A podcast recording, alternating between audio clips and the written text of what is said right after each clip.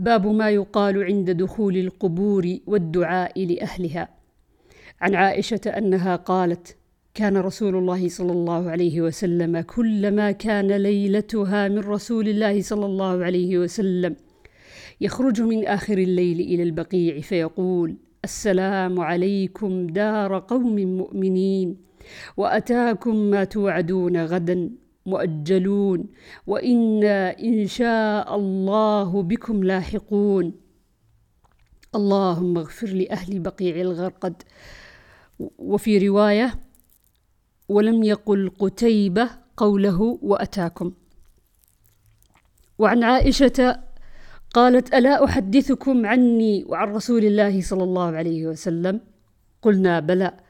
قال قالت لما كانت ليلتي التي كان النبي صلى الله عليه وسلم فيها عندي انقلب فوضع رداءه وخلع نعليه فوضعهما عند رجليه وبسط طرف إزاره على فراشه فاضطجع فلم يلبث إلا ريثما ظن أن قد رقدت فأخذ رداءه رويدا وانتعل رويدا وفتح الباب رويدا فخرج ثم أجافه رويدا فجعلت درعي في رأسي واختمرت وتقنعت إزاري ثم انطلقت على إثره. حتى جاء البقيع فقام فأطال القيام ثم رفع يديه ثلاث مرات ثم انحرف فانحرفت فأسرع فأسرعت فهرول فهرولت فأحضر فأحضرت فسبقته فدخلت فليس إلا أن اضطجعت فدخل. فقال ما لك يا عائش؟ حشيا رابية. قالت قلت لا شيء. قال لتخبرني أو ليخبرني اللطيف الخبير.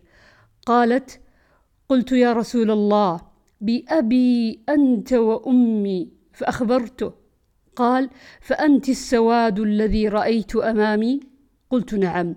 فلهدني في صدري لهدة أوجعتني.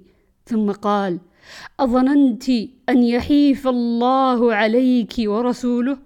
قالت مهما يكتم الناس يعلمه الله. نعم. قال فإن جبريل أتاني حين رأيت فناداني فأخفاه منك فأجبته. فأخفيته منك ولم يكن يدخل عليك وقد وضعت ثيابك وظننت أن قد رقدت فكرهت أن أوقظك وخشيت أن تستوحشي. فقال إن ربك يأمرك أن تأتي أهل البقيع فتستغفر لهم. قالت قلت كيف أقول لهم يا رسول الله؟ قال قولي السلام على أهل الديار من المؤمنين والمسلمين. ويرحم الله المستقدمين منا والمستأخرين. وإنا إن شاء الله بكم للاحقون. عن سليمان بن بريدة عن أبيه قال كان رسول الله صلى الله عليه وسلم يعلمهم إذا خرجوا إلى المقابر فكان قائلهم يقول السلام على أهل الديار.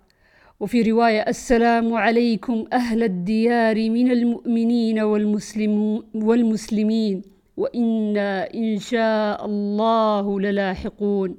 أسأل الله لنا ولكم العافية. باب استئذان النبي صلى الله عليه وسلم ربه عز وجل في زيارة في زيارة قبر أمه. عن أبي هريرة قال قال رسول الله صلى الله عليه وسلم استأذنت ربي أن أستغفر لأمي فلم يأذن لي واستأذنته أن أزور قبرها فأذن لي. وعنه قال زار النبي صلى الله عليه وسلم قبر أمه فبكى وأبكى من حوله فقال استأذنت ربي في أن أستغفر لها فلم يؤذن لي واستأذنته في أن أزور قبرها فأذن لي. فزوروا القبور فإنها تذكركم الموت. وعن ابن بريدة عن أبيه قال قال رسول الله صلى الله عليه وسلم كنت نهيتكم عن زيارة القبور فزوروها ونهيتكم عن لحوم الأضاحي فوق ثلاث فأمسكوا ما بدا لكم ونهيتكم عن النبيذ إلا في سقاء فاشربوا في الأسقية كلها ولا تشربوا مسكرا.